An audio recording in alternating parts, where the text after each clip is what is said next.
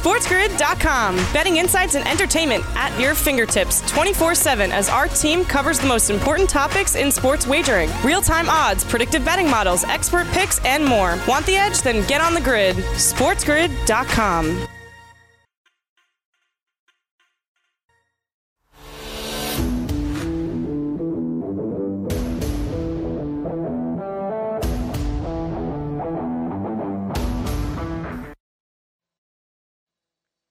Welcome back in, everybody, to the early line right here on Sports Grid. Hour number two. I'm Dane Martinez, and of course, with me every weekday morning is my man Kevin Walsh. And Kev, we're going through these NBA games. If you haven't heard us talk about what happened last night, or talk about Brooklyn, Toronto, or Utah, Denver, be sure to check out hour number one here of the early line. But as we chug ahead, Kev, the next game I want to talk about here in the NBA is Philly and Boston. Okay. And this is going to be interesting. Okay. Because Gordon Hayward is out. We know this. He has the ankle sprain. Unfortunately, he is going to miss, they're saying the next three to four weeks, right? So that's going to be a big blow. I personally believe Marcus Smart will be inserted into the starting lineup. But could it be this Williams guy, Kev? Because we know Philly is going big. And the question for Boston has always been would they have the big time bodies to kind of D that up. How do you think Boston responds with the Gordon Hayward injury? I could see them putting in smart, or I can see them using this as an opportunity, maybe to add a little bit of beef into their front court. How do you think they play it?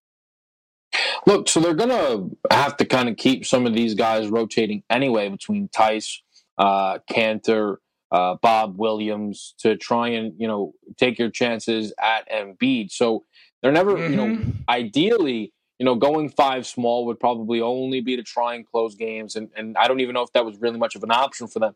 But we got to look at this team. Man, they are thin. And I, you know, I was they having are. a conversation um, with our guy Martino. Obviously, follows this Celtics team very close. Yeah. I'm like, man, like, I don't know why it's really hitting me just how thin this team is. He goes, why don't you listen to me? All right, yeah, you were about to get into a whole different argument now. um, but like, you know, you look at it from this team, Jaylen Brown, 39 minutes, Kemba, 35, Tatum, you know, yeah. 41, Marcus Smart, 32. And that now, right, is with Gordon Hayward giving them 34 right. minutes. So Theis now has to go up probably to, you know, somewhere in the 30 range. Brad Wanamaker, Grant Williams, these guys are going to sure. have to find themselves playing more minutes. Like, that and that's kind of the thing. When I saw the Gordon Hayward news broke, I felt like a lot of people started to say, "Man, what a what a win this is for the Raptors." The Raptors, uh, you know, Boston's really going to struggle to get past them. And I'm like, "Whoa, whoa, whoa! We got hold Philly? on a second. where, where where did Philly go? I didn't see that this series had ended because I did not come away again from game number one yeah. saying, "Oh yeah, Philly's got no chance." Oh, that was Philly's best punch, and it was far from Philly's best punch here. So you know, Dane, I've contemplated how do I want to play this? Do I want to jump in on a series line? Do I want to jump? You know, what do I want to do mm-hmm. here? I don't think I'm right. going to complicate it. I think I'm going to look to back Philly on the money line to win this game. Okay, fair enough. And remember, there is that zigzag theory we talk about. This game was kind of nip and tuck. And then obviously the loss of Gordon Hayward does matter. The Boston Celtics are four and a half point favorites in this one on the money line, as you're referencing. The C's are minus 188 with our partners and friends at FanDuel. The Sixers come back at plus 158. The total in this game is 215. I want to play a mini game with you, Kev. You know I like playing games. Um, so I don't know if you've looked at it and have cheated already, but my question for you is very simple we all know what Philly it comes down to Joel Embiid, and we've been talking about like how he mm-hmm. needs to mm-hmm. dominate. Will he be shooting from the outside? Blah blah blah. All of that good stuff as it relates to Embiid. As we welcome in our radio audience from around the country, including out there on the West Coast with the mightier 1090. What's going on here? Get on the grid. Here's the game, Kev. What number would it have to be for Embiid points and rebounds prop for you to go under it today. Because he's got to dominate, hmm. right? That's what everybody's saying. He's saying he's got to be more dominant. He's got to be the best player. He knows this. He's saying it himself, right? And he does. And I believe that is the path to a Sixers win, some kind of ridiculously dominant performance from Joel Embiid. Nothing is out of the realm of possibility here for me. 30 and 20 is not out of the realm of possibility here for me for Embiid in game two. So that being said, you would take the over on points and rebounds for Embiid unless it was above blank. Uh, so I've not looked ahead. I don't know what the the Okay. actual number is. Although, Okay. if I remember, his game one numbers were 29 and a half and 12 and a half. I think were his game nine numbers, right? Go So. I think Set that would line. probably Go ahead. I think that means it'd be at 32 and a half. Again, I've not I've not looked ahead here, but I think that means it would be at 32 and a half. Now, have they have they bumped it up here? Possibly. Uh, what's interesting to me, Dane, is he had 16 rebounds last game. Now, Gordon Hayward Yeah. averages 6.7 rebounds. That is, that's a good rebounder. But does this injury force them now to have a big out there more often on the floor to where Yeah, that's what I'm saying because his Williams get the start almost. Right, like does his rebounding numbers potentially um I don't want to say go down, but you know, it might just have to be a steady level. I mean, 16 rebounds is a really good rebounding game. And I don't know if I'm going to look to bring the boards into this one. I just think he has but no choice to be more assertive. Uh, if that same Mhm. 29 and a half number sits there, uh, I think that will probably be the direction that I look at and try and play that game over. Where would I play it under? I mean, look, if they posted a 35, it's just from a value perspective, you have to play it under.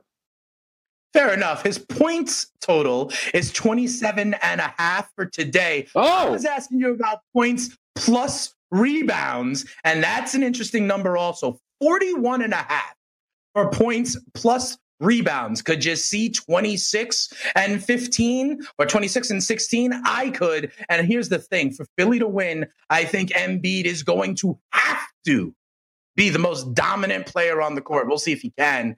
We'll talk about it more when we come back right here on the early line. SportsGrid.com. Betting insights and entertainment at your fingertips 24 7 as our team covers the most important topics in sports wagering real time odds, predictive betting models, expert picks, and more. Want the edge? Then get on the grid. SportsGrid.com.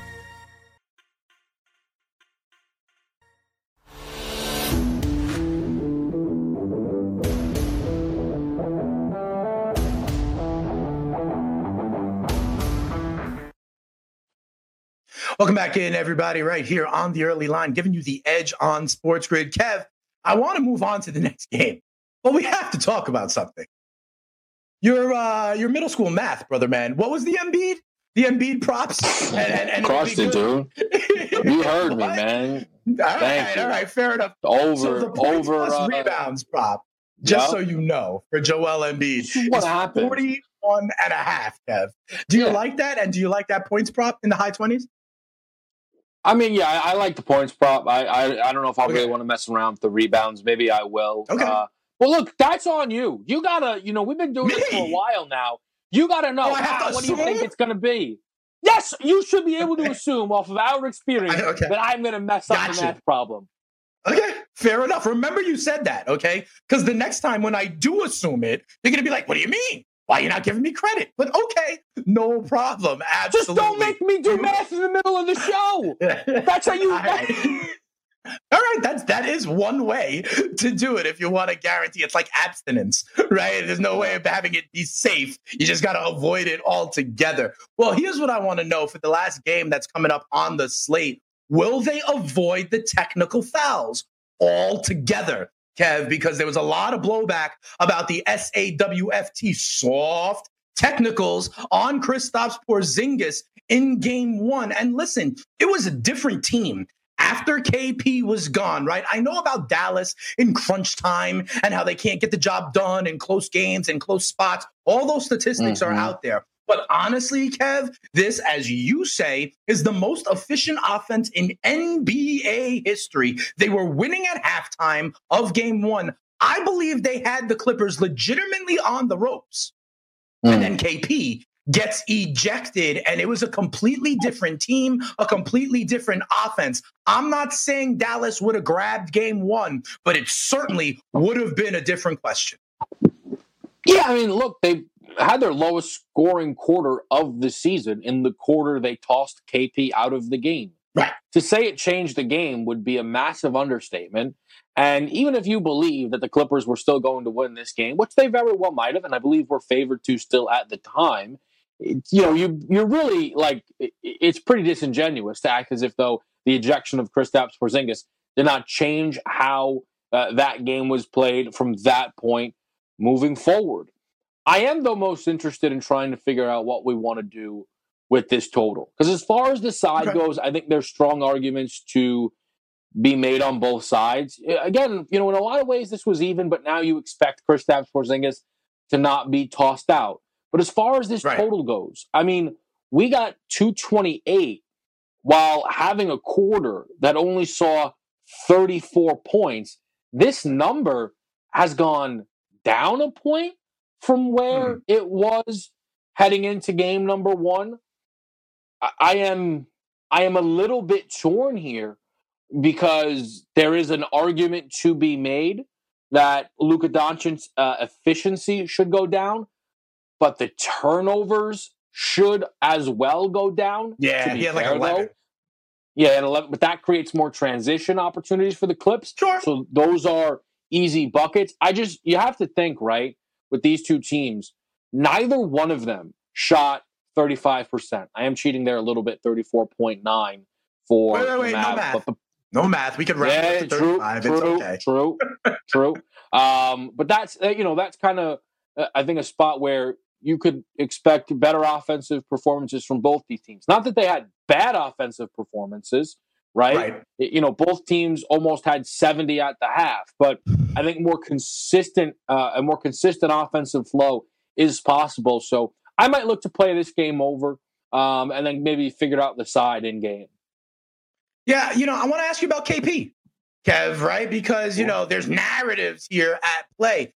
I remember when yeah. we were talking about the Lakers in hour number one right? You were like, hey, you know, if we keep seeing this, then maybe there is just something to that they can't handle the bubble, right? Or adjust to the bubble. There's also been people who have been dramatically better in the bubble. And I would say mm-hmm. Kristaps Porzingis is near the top of that list. On another show, we talked about the all bubble team, and I had KP on it because he averaged 10 more points a game in the bubble than not in the bubble, right? So which one is it? Because they got to set a prop bet somewhere, right? So I guess the question for you, Kev, is how much are they considering, right? The the production but previous to the pandemic, previous to the bubble. KP averaged 20 yeah. points before the bubble, 30 to 31 points in the bubble, right? A different KP. And we've talked about this. And then also, you know, he's got that output in game one from not having a full game. I don't know how that messes with the computer algorithm of his out points when you see a dud kind of in the game log. His point mm-hmm. today, Kev, is 24 and a half. I think we could see a uh, focus, you know, chip on the shoulder KP that gets over that number. Yeah, you know, it's funny. You, you, kind of talk about these comparisons between bubble and not bubble. And, right. you know, you can take out everything other than just the meetings with him and the Clippers. Pre bubble, played him twice. Uh, he didn't score uh, over 20 in either game. Okay. played him in the bubble, gave him a 30 piece.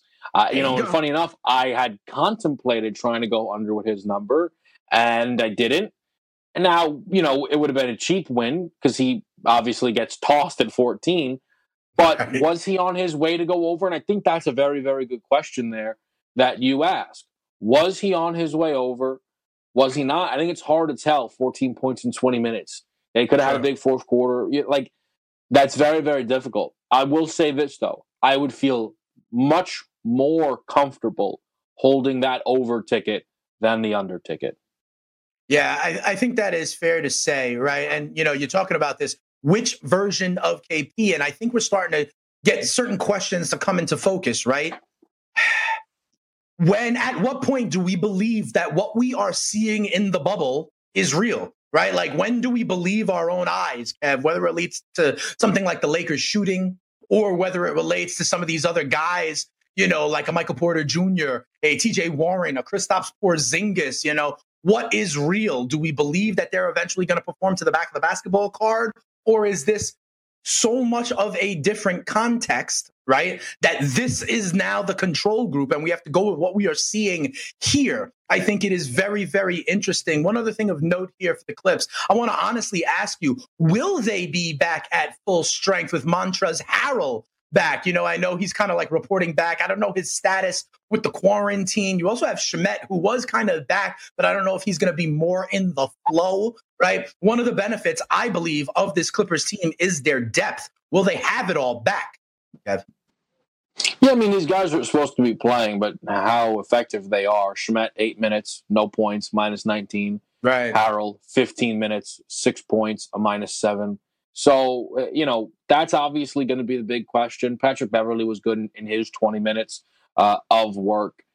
I'll mention this as well, just while we're talking props quickly. Kawhi mm-hmm. scoring 29 while only being one of seven from deep is noteworthy. Uh, now, his prop was, I believe, 29 and a half in game number one. So that's obviously gut wrenching. Uh, if, if, you did play that over, maybe it was 28 and a half, though, and you'd be satisfied but potentially looking at, at, these Kawhi Leonard props. I'll double check what they've got that uh, listed at over there at the FanDuel Sportsbook. Kawhi is 29 and a half again. Juice to the mm-hmm. over. Uh, but I think with fair reason, another market that I know you like to play and Gabe like to play, maybe just take over two and a half threes for Kawhi Leonard and hope that regression uh, can hit you in game number two. That is interesting. Another prop bet I look at is the triple double machine that is Luka Doncic. If you think there is an occurrence of that today, you get it at plus 260, which is a better number, Kev, than what I believe it was for game one. I believe it was at like 235, 240 for game one, and you're getting a little bit more value. Luka Doncic plus 260 in this game. I'm not sure if it's necessarily because of the ankle or any other reason. But, you know, that is an interesting play right there. Those are the games we're going to see in the NBA as the playoffs move on. But we're in the playoffs in other sports, and we bring in our guy, the raging redhead, Cam Stewart, to talk about that when we come back. The NHL playoffs are in full swing. And I guess, depending on how you look at it, we've entered the playoffs in golf as well. The FedEx Championship points are on and popping. We'll talk about what that means as a tournament. We'll tee off tomorrow, the Northern Trust. So we bring in Cam to give us all the leans we need. That's what we do, give you the edge on Sports Grid, and we'll do that right after the news break. SportsGrid.com. Betting insights and entertainment at your fingertips 24 7 as our team covers the most important topics in sports wagering real time odds, predictive betting models, expert picks, and more. Want the edge? Then get on the grid. SportsGrid.com. Welcome back in, everybody. We thank, of course, for all the news and notes catching up here on the grid. We also welcome back our radio audience, including the mightier 1090 down there in Southern California. Thanks for waking up very early with us here on the early line. We've been talking about all these sports going into their playoffs, but we would be remiss if we didn't spend a couple of minutes talking about the frozen rubber as well. And so we bring in our guy, Cam Stewart, like we do on Wednesdays. Thanks for waking up early with us, Cam. How you feeling? I'm doing pretty good, guys. Uh, I got to tell you, the Islanders cost me a nice little uh, late parlay there. I decided to add them and went against, uh, the, you know, I, I, was thinking sweep, just the way they've dominated. But these are really hard games to distinguish. What's the motivation when you're down three to nothing? Right. I, I will say this about hockey players: these guys don't tap out.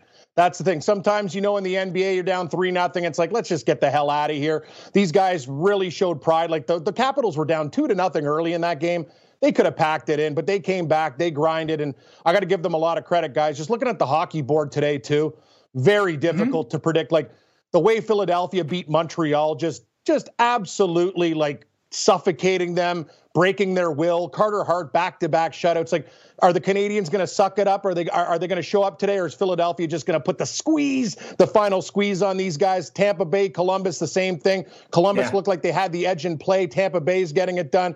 I'll tell you one thing, probably Colorado's the best bet on the board, but they're also the chalkiest bet on the board, right? They absolutely demolished the Desert Dogs in the last game, but it's a very, very tough board, guys. And there's five games today, too. So it's going to be absolutely wild. Lot of elimination games. But yeah, I'm probably going to be doing a lot of, uh, like our boy Gamblu says, parlay playing pukes. I don't want to be that guy, but it's hard to lay the juice. And I try to put uh, turn minuses into pluses, guys, but it is a very, very difficult uh, day on ice. Tread lightly. Yeah, absolutely. With these five games, you got to hope none of them go five overtimes to upset the apple yeah. cart. I do, you know, Cam, I love you, but I got to push back on something you said when you said hockey players don't quit. I submit to you the curious case of Tuukka Rask. Right. So, like, did he in yes. fact quit? You know, when you say they don't tap out, there's a lot of people who are saying that's exactly what he did. And I thought about, I was talking with Gabe on In Game Live when this happened. So you know the way he was responding mm-hmm. to this, right? And I was telling him, listen, when I talked to you about him like self-reporting the sniffles, right, on that app, I was like, I'm wondering if his heart is really in it all the way from then. But here's what I want to ask you, okay? Because the Bruins are up 3 1. They're probably still going to get this done. They are favored to close out Carolina today. And we know Halak is a legitimate goaltender, okay? I know that. Mm-hmm. But with you know in other sports let's say right that i'm more familiar with. When you have a platoon player that's forced into everyday duty or you have a backup in football you know they rally around him for a little while. But then over time they get exposed a little bit. Are the bruins in danger with that with halak or is he someone that can hold up even as the bruins progress into the next round which it looks like they may be able to do today? Yeah here's the thing on rask. Um, you know i didn't like his attitude from the get-go this is the best thing that happened to the Boston Bruins. Jaro Halak is a great goaltender. He is not he is not a 1B. He's a starting goaltender. They basically had two starting goaltenders in Boston. And you know what? They're going to rally behind this guy. Did you guys see the third period of that game? Mm-hmm. I was on Carol. I was on Carolina. These guys are cruising with a two to nothing lead, feeling good about themselves. Boston scores a, a, a hardworking first goal, and they demolish Carolina. I will say this: in the third period, that was the best period of hockey I've ever seen by a team pre-COVID, during COVID, bubble. What the Bruins did, the way they played in speed and passion, they destroyed Carolina. I think they actually ripped their heart out and took their will. Halak, the best thing that happened to Boston, Dane. I'm telling you, Kev this guy wants to be there. Tuukka Rask was already right. halfway out. Oh, I, I want to go see my family, whatever. Then go see your family. That's fine. Other guys have families. Other guys have kids. You want to leave? Go leave. We have a guy right now who wants to play, and they're not afraid. I don't think there's going to be any drop off in talent. To be honest with you, I think Tuukka Rask lets in more soft goals. The only thing that Halak did, he made one mistake playing the puck, and it cost him on a play. And after that, he stood on his head, and his player, I heard even the guy say, he's like, listen, man, we got you. Don't worry about it. That was one bad mistake. Right. We're, we're in this. They're, they're going to rally around him, man. And I'll tell you, Boston is a scary looking team right now. These guys just don't go away. I was wrong about this series. I thought Carolina, younger, they looked like they were faster, but they're just getting outworked. Boston is a professional hockey team, right, Kev? The way we talk about the Oakland mm-hmm. days when we're doing that stuff, that's what hmm. Boston does. They show up, they beat you down, they work harder than you, and they have veterans. They don't care what they've done. They want more, more, more. You know, that's uh, that's the thing. Carolina's got a lot of work to do if they want to be in Boston's league. Yeah, you, you got to give the Bruins credit. I want to ask you uh, about uh, Flyers Canadiens from a couple of angles here, but the main one that just stands out to me, and it's just it's so unique that hockey has decided to go this route with back-to-back playoff games. The NBA would mm-hmm. never mm-hmm. consider that. Oh, like, oh, in no, fact, no, no, no.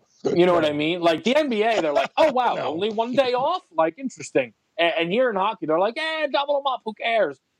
How have you found teams performing on these second legs of back to back? And is there anything you can take from that into this game? Excellent question there, Kev. I would say this play on the defensive side, mental game is sloppier. So that will lead to chances, penalties, which would lead to more overs. That's what I would look at in these type of situations. Also, elimination games. Some coaches go wild. They might pull the goalie when they're down two goals with six, seven minutes left in the game empty hmm. net or empty hmm. net. What do you care? You're going to lose. You're, you're, you're leaving the bubble, right? The party's over. So it doesn't matter if you lose seven to two or five to two. It it really doesn't matter. But I will say this: these guys are mentally strong, but. Hockey, playoff hockey is based on systems and space. And when you're not all there mentally, when you're a little bit foggy or tired, what do you do? You make mistakes. You take penalties. You you do you do stupid things. You clear the puck over. You know what? I've noticed too in those back to backs, delay a game penalties like a goalie, you hmm. know, flipping it. Like instead of getting it off the boards, a little bit lazy, too high. Thing goes in there, doesn't hit anybody. Two minutes, delay a game, power play. The little mental lapses and breakdowns are hmm. something that I look uh, that I look at in these games. It's really hard though, guys. Like The uh, like as I said with the Capitals, they could have tapped out, but they won. Like, what what do we get from Montreal today? Are they are they ready to rock and and to make this a right. you know a six game series? There, it's very very difficult. Hey Cam, you know I, w- I want to ask you something to try to get an edge here. That's what we do mm-hmm. on Sports Grid. Like in basketball, for example, I'm talking with Kevin, right? We saw the Lakers yep. and the Blazers, and, and I'm asking him about the Lakers and their kind of poor shooting, right? And my question for Kevin in this situation is like, is it the bubble? Is it real, or will it kind of regress back to the mean the way we think about with the Lakers or these other teams? So I want to ask you in hockey, Cam, are there any teams that have been like overperforming in the bubble? You know, because I believe in it. I believe that what we're seeing in the bubble I can, you know, trust in, I can put my money behind, right? And so, are there any teams like that, Cam, that are overperforming, doing well in the bubble? Any trends you're seeing that maybe some people don't believe are sustainable? But if I believe that what I'm seeing in the bubble is real, I want to get and ride with. Who's playing well in the bubble that may be overperforming their odds and generating some value? I would say earlier it was the Vancouver Canucks. They were a team that were really, really good uh, in the first couple of games. But St. Louis is a they're the defending Cup Stanley, they're the Stanley yeah. Cup champions, guys. They're not going away without a fight. But they did lose Tarasenko. He's got a repaired shoulder. He had to go back to St. Louis to take a look at that thing. Uh, he's going to be a big loss to them. Dane, don't quit on the don't quit on the Islanders. They're going to beat the, the Capitals okay. the next game. I was wrong there. The Capitals just showed up. The Islanders understand with Barry Trotz too. Remember his attitude? I love the bubble. I wish everything was the bubble. You know, right. like that's the attitude that you have to have in the bubble. You can't think, oh, there's no fans. Teams, I would say, with a harder work ethic and less skill set would, would, tend to thrive in the bubble a lot more. Actually, in Philadelphia is another team that doesn't mind the bubble because they're not flashy. Mm. What do they do? They're right. a defensive team. They grind it you travels, to death. Right? Tampa Bay, travels, is, right? Tampa Bay is a high flying team. They know they'll make stupid okay. mistakes, but they'll score wicked goals. Like when you talk skill set, they're the best. But the hmm. Flyers just roll out four lines. They pound you to death like a snake. You know, basically they eat you, right. they suffocate you. Yeah, breaking your ribs. Now right? I'm going to eat you. That's what they've done to Montreal. Montreal's one of right. those teams, like they're fast, like a water bug, and Philadelphia's like, okay, well, me and Gabe talked about it. Wow, Montreal, you're fast, but you're not doing anything. You're skating around. Right. We we have our lanes.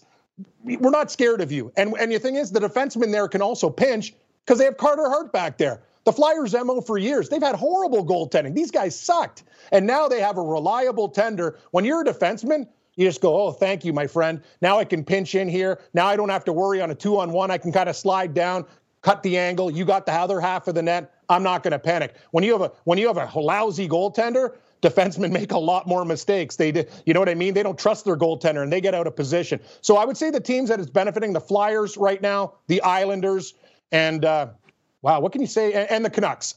I will come back mm-hmm. to the mm-hmm. Canucks tonight against St. Louis. I think they understand what they need to do. Every game in the series has been close. They're getting a quarter on FanDuel. That's good enough for me. These are real tight games, and I understand even though St. Louis won two straight, I think Vancouver comes out guns ablazing tonight. That's a dog that I would take.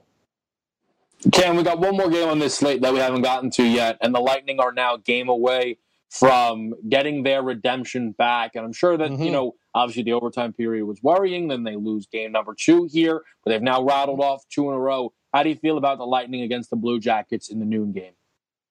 I like the Lightning. I don't like the price. The thing about the Lightning is uh, they're a better team than Columbus. Columbus has been fantastic too. Very, very smart hockey team, well coached, always in position, but skill is overriding uh, the work ethic of Columbus right now. And the thing about Tampa Bay is too, they have a good goaltender. I know Korpisalo's been the story of the playoffs, but Vasilevskiy is one of the best goaltenders. The guy's up for the Vezina. So I would say hmm. this about Tampa Bay, though. Their defense, there's a couple guys back there that, you know, I over a long series, like against Boston, I'd be very worried. Like Zach Bogosian, he's a nice guy. I've interviewed him before, but he's an older guy with a lot of injuries. I'm not sure he could keep up this level. Uh, guys, I'm going to tell you, I think Tampa Bay will get it done. I worry about them moving forward, though. I think they should be able to take mm. care of business today. But against a team like Boston and Philadelphia, I I really worry about Tampa Bay. You know, I'm going to say this: they're still overrated, in my opinion. And there you go, Cam, because you're talking about these more blue collar, right? Just set in their ways, do their thing, as yep. the flashy teams that may be a little soft on the back end defensively. When we come back, mm-hmm. though, Cam, we're going to turn our attention to golf, the FedEx Championship. Those points, you're hot on that. We got to get your leans there. We'll do that when we come back. SportsGrid.com. Betting insights and entertainment at your fingertips 24 7 as our team covers the most important topics in sports wagering real time odds, predictive betting models, expert picks, and more. Want the edge? Then get on the grid. SportsGrid.com.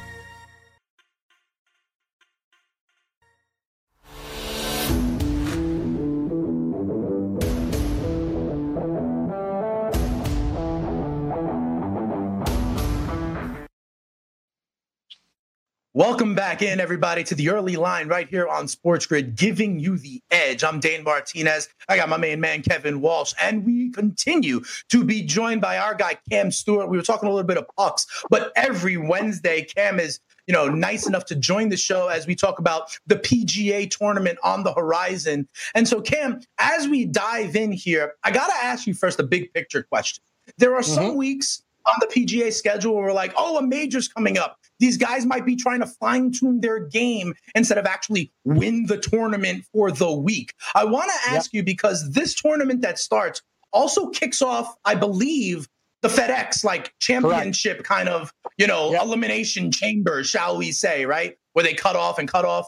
Um, are there any differences? Might any of the golfers play it differently this week because maybe they know they're right beyond the cut line or they know they're safe might some players have to like quote unquote go for it when others could play more conservative? And if that's the case, could that factor into things like matchup bets that you make, top 20 bets you make to make the cut, and those other kind of ancillary bets that you like to make on a tournament? I'm just wondering if the overarching factor of the FedEx and the playoffs and those points and the way it goes down would change anything in any of your view for this specific tournament this weekend.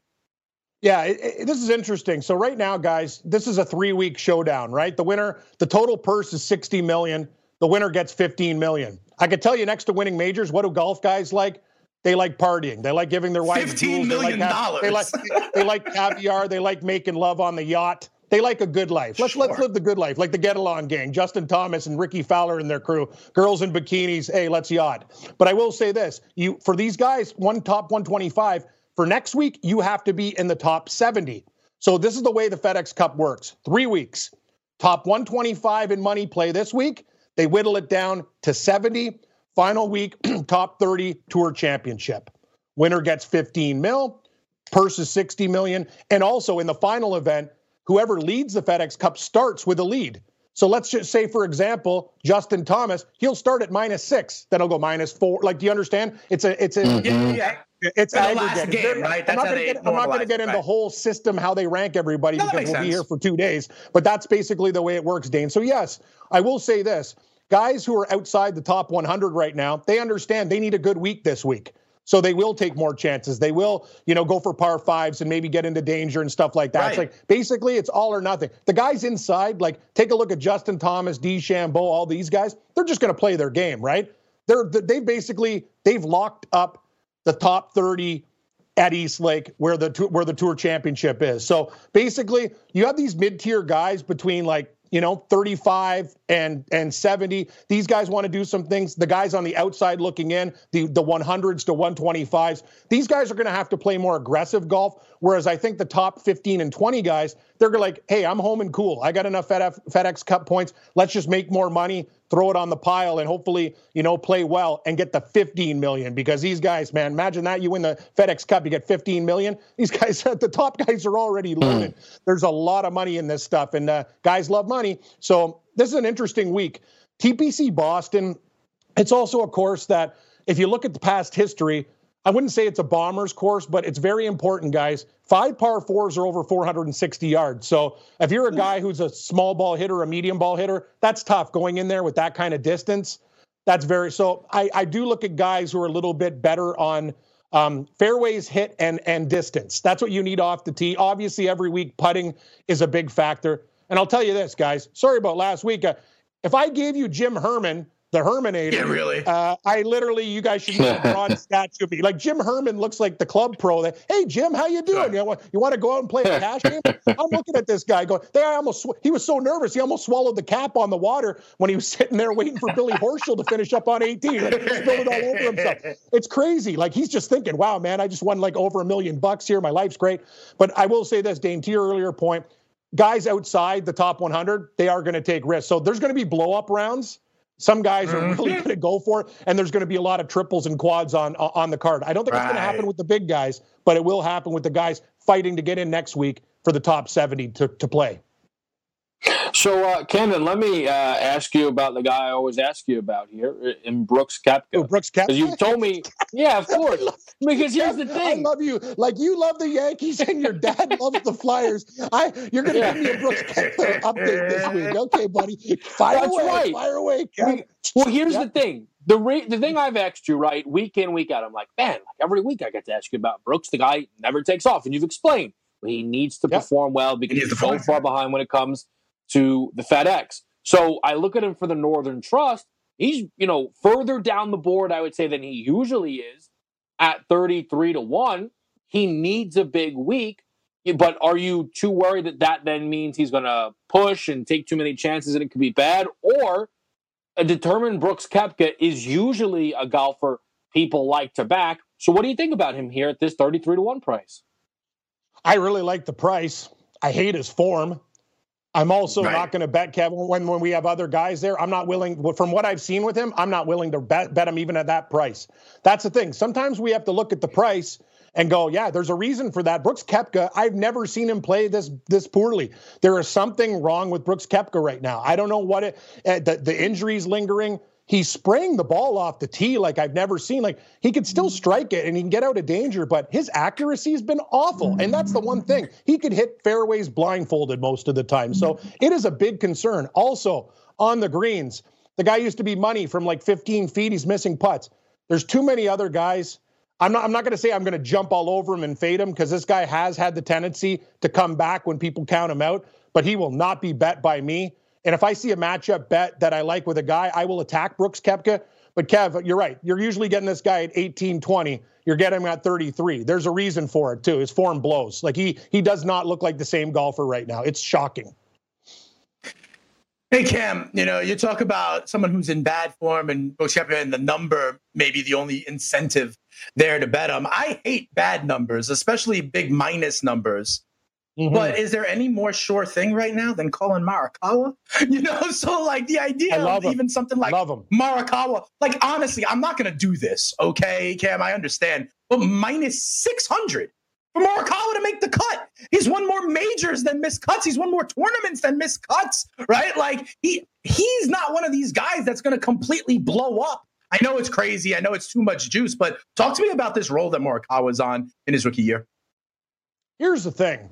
Collin Morikawa, when he came out, he's the guy that no one talked about.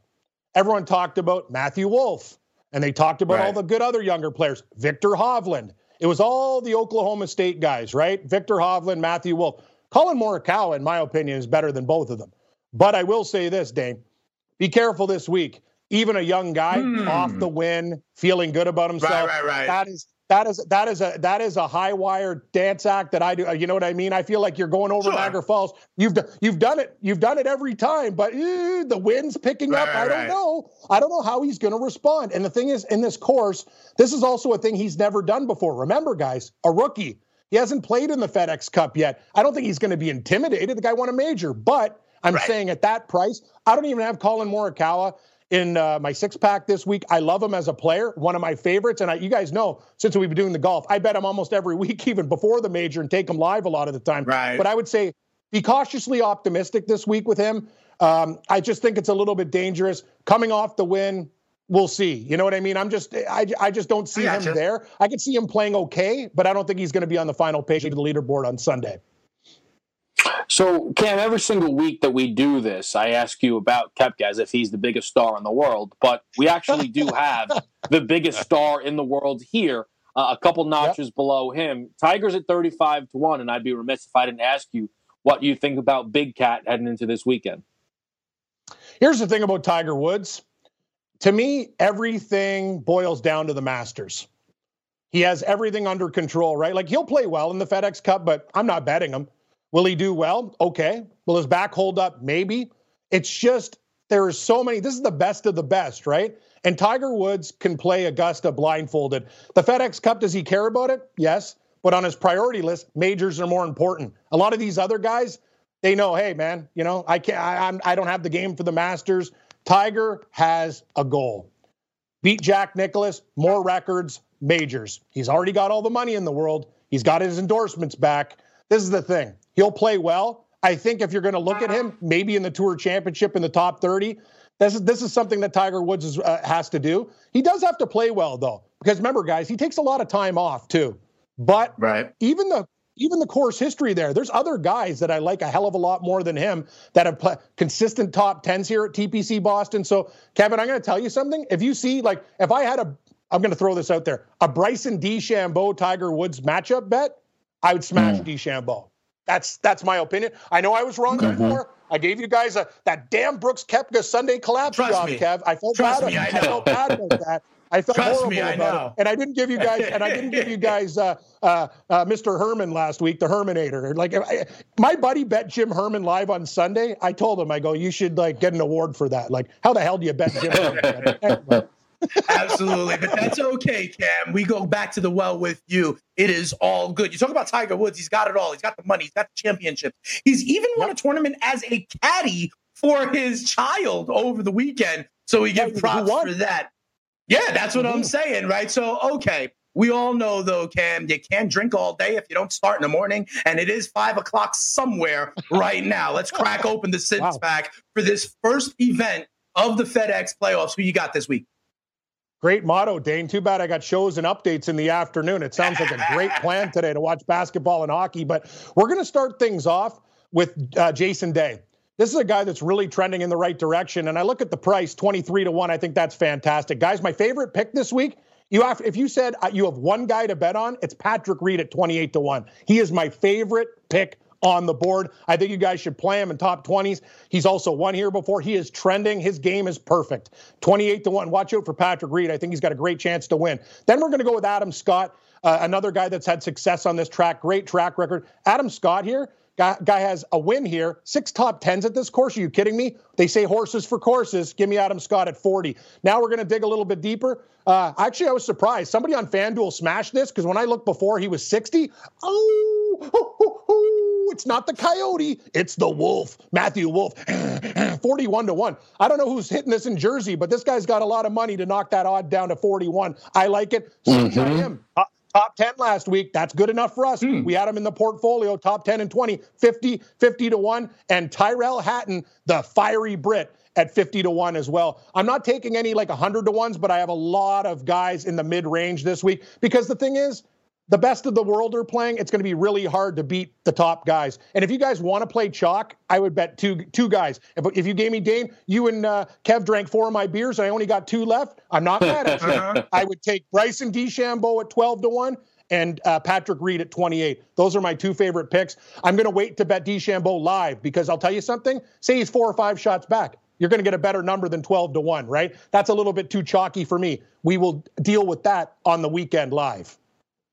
Uh, I, I, like it, Cam. I do want to uh, quickly, before we let you uh, go, I got to ask about yep. the, the, three ball matchups. And there's just one that I've identified because we mentioned very rarely okay, do they actually throw every week. Uh, Kev, I love you. Price. Three balls and that's right. That's that's that's it. And we'll do it again tonight on In Game Live. Quickly, Cam, got 20 seconds though. Jason Day at minus 120 against Adam Hadwin and Brendan Steele. Is that a good price? Yes. Yes. Yes. Awesome. Yes. I love that. And I would lay that Thank you. Cents. Thanks a lot, Kev, for spending a couple of minutes with us. You like Patrick Reed. If you want to be more conservative, he's plus 125 to finish in the top 20 this week. Thanks for giving us all the nuggets. We tie a nice, neat little bow with this episode of the early line after this. SportsGrid.com. Betting insights and entertainment at your fingertips 24 7 as our team covers the most important topics in sports wagering real time odds, predictive betting models, expert picks, and more. Want the edge? Then get on the grid. SportsGrid.com.